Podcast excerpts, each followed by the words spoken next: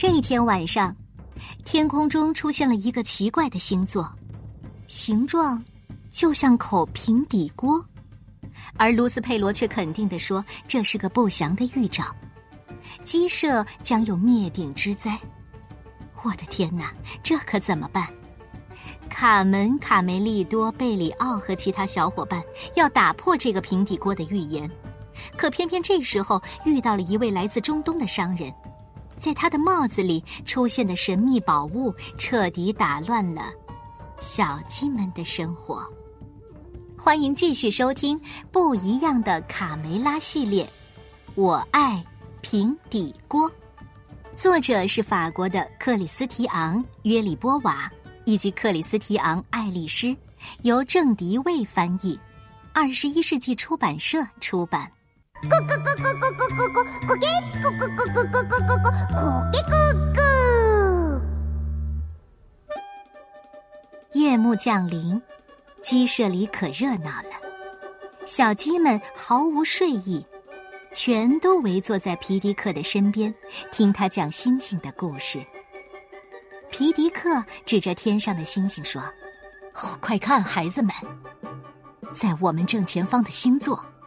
像不像一只雄赳赳的大公鸡？你再看它，闪闪发光的爪子，就像镶满了钻石的尖刀，随时准备和敌人一决高下。这个星座啊，负责驱赶黑夜，迎接太阳。”小鸡们兴奋地数着星星，哇哦，好棒啊！来，大家再看这儿，在农场主住的方向，有颗非常亮的星星，那是公鸡星，属于我们的星星。哇，好美啊！贝里奥、卡门和卡梅利多都感叹道：“当这颗星星出现的时候啊。”就预示着冬天即将来临，同时，也表示我们将举办一场大型的节日庆典，周围所有的亲戚都会赶来参加。冬至日就在明天。哦，我们要过节了！公鸡星万岁！哎，爸爸，爸爸，你看，那个长得像平底锅的星座。出现在我们鸡舍的上方，嗯，它预示着什么呢？卡门问皮迪克，卢茨佩罗非常肯定的抢着说：“哦，这个简单，我来回答，预示着一场大灾难即将降临鸡舍，到那时候大家都会死，哦无一幸免。”佩罗的末日预言顿时在鸡舍里炸开了锅。悲伤、恐慌的情绪笼罩着大家。哦，为什么？呃，我可不想死，谁能救救我？哦，我不要死，我我生有可恋。卡梅拉生气地说：“太过分了，佩罗，你的玩笑开大了。瞧，把小鸡们吓得，晚上会做噩梦的。”皮迪克命令道：“好了，大家都回窝里去吧。”明天我们还要早起，去森林准备节日大餐的食物，剪榛子、拾种子、剥松仁儿，有太多的事情要做了。但是小胖墩儿、小刺头和大嗓门并没有回窝，他们被这个平底锅的预言吓坏了。小刺头嚎啕大哭：“哦，我不要死在平底锅里！”哈哈哈哈小胖墩儿倒是比较冷静，他想出了一个主意。不想被平底锅给炖了，唯一的办法就是把农场主的锅给偷走。跟我来，伙计们！天空下起了雪，片片雪花瞬间将大地笼罩在白茫茫的沙帐之中。三个勇敢的小家伙偷偷溜进了农场主的厨房。尽管他们谁都不愿意承认自己快紧张死了，小心脏扑通扑通的乱跳，真怕把屋里的人给吵醒了。小胖墩儿小声地说：“呃，我拿到了，伙计们，现在我们怎么处理这口锅呢？”大嗓门咯咯的坏笑。不如让河对岸磨坊里那条讨厌又可恶的大狗替我们看着锅吧，一定很有趣。就在小胖墩儿一伙悄悄朝磨坊进发的时候，鸡舍里一声撕心裂肺的呼喊打破了夜晚的宁静。卡梅利多关切的问：“哎，出什么事儿了，贝里奥？”我 我做了一一个非常可怕的噩梦，我梦见一个巨大的平底锅，把把把你和我还有其他的小鸡们都给都给都给。哦哦，我不想说了，那场景太可怕了。卡门轻轻地拍着他：“好啦，都过去了，睡觉吧，贝里奥。我我我需要吃块奇普牌奶酪，这样我才能入睡。”这时候，小胖墩儿一伙已经抵达目的地。他们扛着偷来的平底锅，爬到磨坊的屋顶上，一切都照计划进行着。啊，谁也甭想再找到这口锅了，更甭想把我们给吃掉。哎，下去吧，麻烦解决了。这口平底锅顺着屋顶。滑了下去，掉在了狗窝前。几个小时之后，天还没有亮，夜色笼罩着鸡舍。即便对习惯了早起的小鸡们来说，也显得有点早。它们纷纷从窝里爬起来，因为今天是个令人兴奋的大日子。他们要跟爸爸妈妈去森林里采集各种食物，为今晚的节日大餐做准备。我说。谁还没有拿萤火虫？谁还没有点小灯笼？快把萤火虫放进去！小鸡们排成队，唱着歌儿跟着爸爸妈妈穿过田野，朝森林里走去。我们是勇敢的小鸡，没人能比得上。所有的困难都来吧，让我们去打败。我们是勤劳的小鸡，到森林去采食，捡了栗子，丢了榛子。哎你说亏不亏啊？小鸡们像十岁者一样，在地上捡着麦粒、高粱、榛子、松子，还有结了霜的苹果。但是，无论小鸡们怎么努力的寻找食物，收获都不是很理想。皮迪克气愤地说：“啊，原来野猪部队已经在我们之前扫荡过这里了，所以我们只能捡到一些残渣剩饭。”不远处，贝里奥惊奇的发现地上散落着红色的浆果，这可是他最爱吃的甜点了。贝里奥开心的埋头吃起来，太好了！谁也没看见这些浆果都归我吃，吃完谁也不告诉。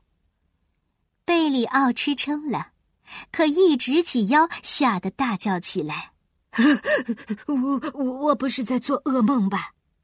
大家快逃！怪物，驼背怪物，吓吓死了！小鸡们顺着贝里奥指的方向一看，顿时吓得腿直打哆嗦，膝盖碰到一起，咯噔咯噔作响。卡梅利多鼓起勇气，举着灯笼向前一照，哇，这个怪物真是真是丑，不一般的丑。他为什么被绑在树上？哦，你看他的牙，满嘴的蛀牙，一定是个贪吃的小孩儿。呃，快看，他他在流口水。我觉得像麻风病。呃，麻麻麻风病，小刺头差点晕过去。麻风病？哦哦，我们都会被传染的。皮迪克感到自己必须用沉着有力的声音让小家伙们镇定下来。安静，别闹腾了。难道你们踩着店门了吗？这位先生是位与世无争的商人。卡梅利多，帮我一把，解开绳子。哦，可怜的先生。这位流动商贩戴着一顶可笑的大帽子，他非常感谢小鸡们，自我介绍道：“我叫巴格迪，从中东来。”一个很远很远的地方，我走了很多很多天才到这里。卡门困惑的问：“那你为什么要离开家到这么远的地方来？每年这个时候，我都会给这里的一位老客户带一些货物。她是一位老太太，长着长长的红发，住在森林深处的小木屋里。可是偏偏这次，哦，我的天哪，真是倒霉透了！我遇到了强盗。把我身上最值钱的货物都抢走了。皮迪克好心地说：“巴格迪先生，看您冻得直发抖，请到我们的寒舍暖和暖和。你吃点东西，恢复一下体力吧。”卡梅利多兴奋地补充道：“就今天晚上，我们有盛大的节日庆典，欢迎你和我们一起来庆祝。”回到鸡舍。大家把在森林里采集到的所有食物都拿出来堆放在一起，失望的情绪顿时在屋内蔓延开来。小刺头喃喃地说：“太可怜了，费了那么大的劲儿才弄到这点东西。”小胖墩儿嘟囔着：“你你们就就捡了两个榛子和三颗松子，开开什么玩笑？哪哪来的大餐呐？”小刺头提醒道：“可今天晚上，卡罗索舅舅和他的老婆孩子都会来我们这儿。如如果就给他们吃吃这些，那那也太寒酸了吧？”大嗓门做了个鬼脸：“这还没算那个外国人的饭量呢，他肯定有我们四个的饭量大。”巴格迪根本没把大嗓门的话放在心上。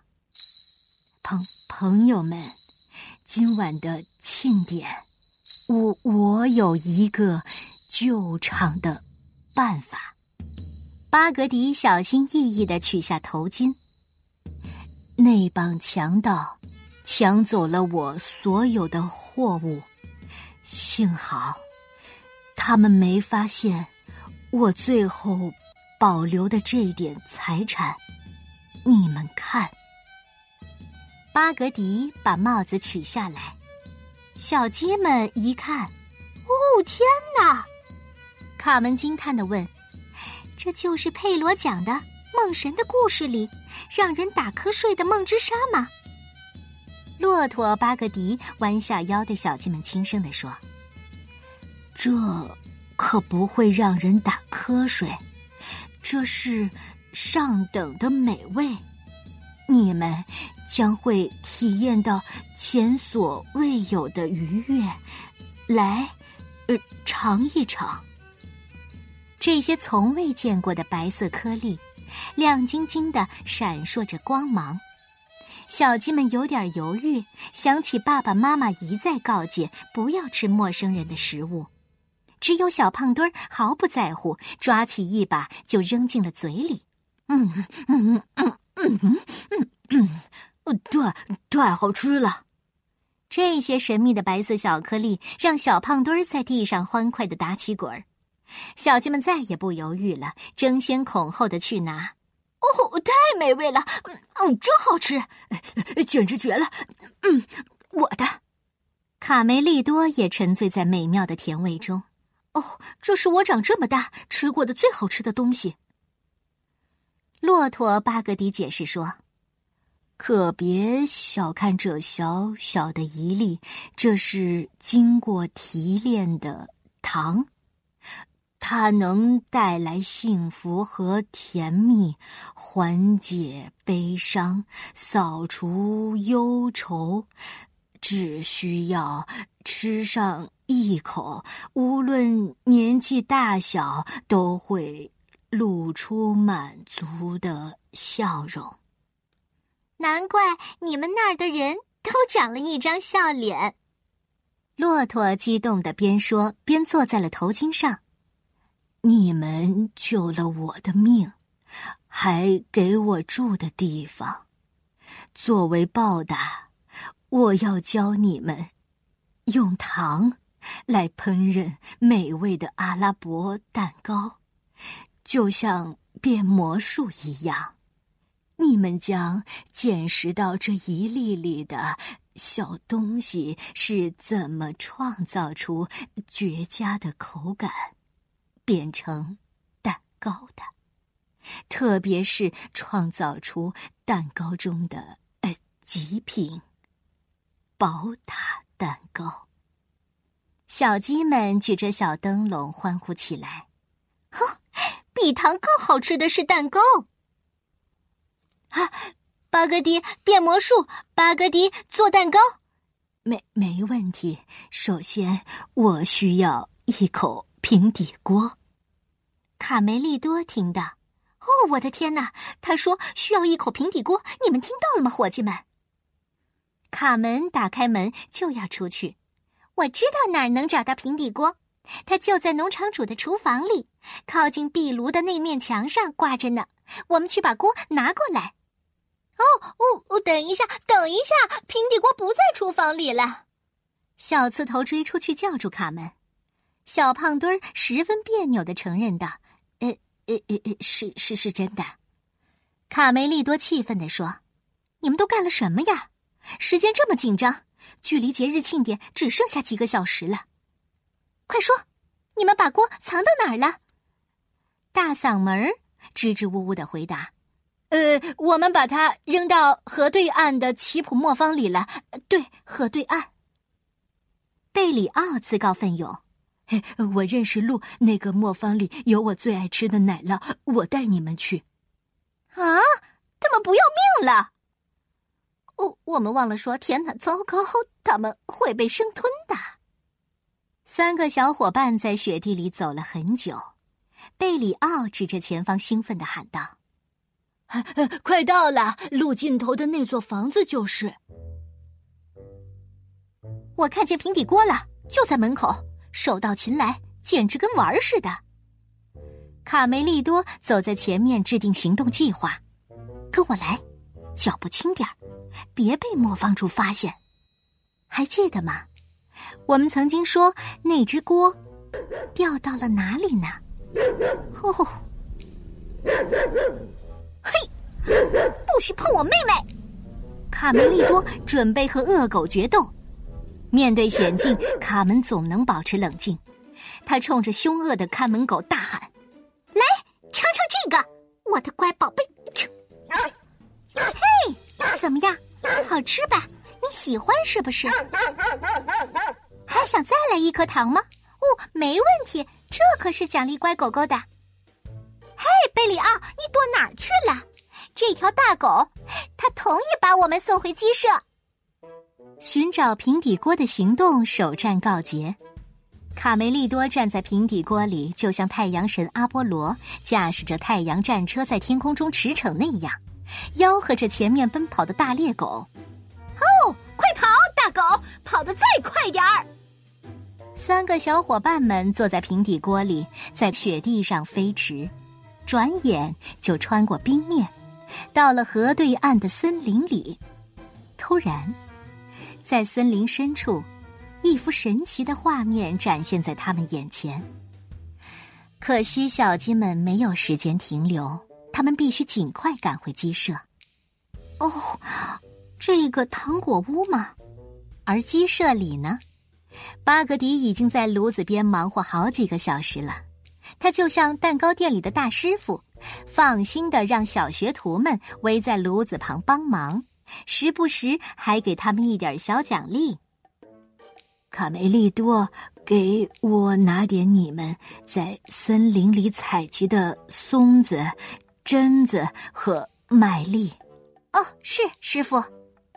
卡门，小凯莉，你们去附近的果园里捡些地上。散落的水果，好，师傅。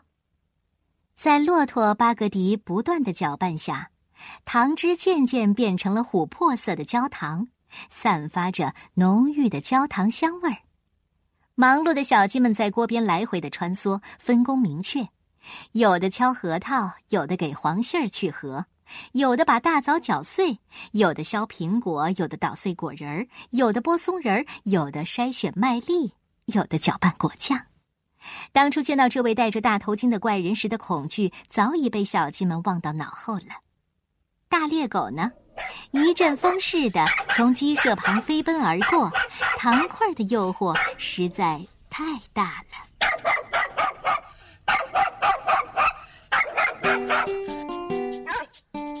夜晚降临，第一批客人到来了。小鸡问：“卡罗索舅舅，你看天上怎么有口平底锅呢？”“呃，平底锅？什么平底锅？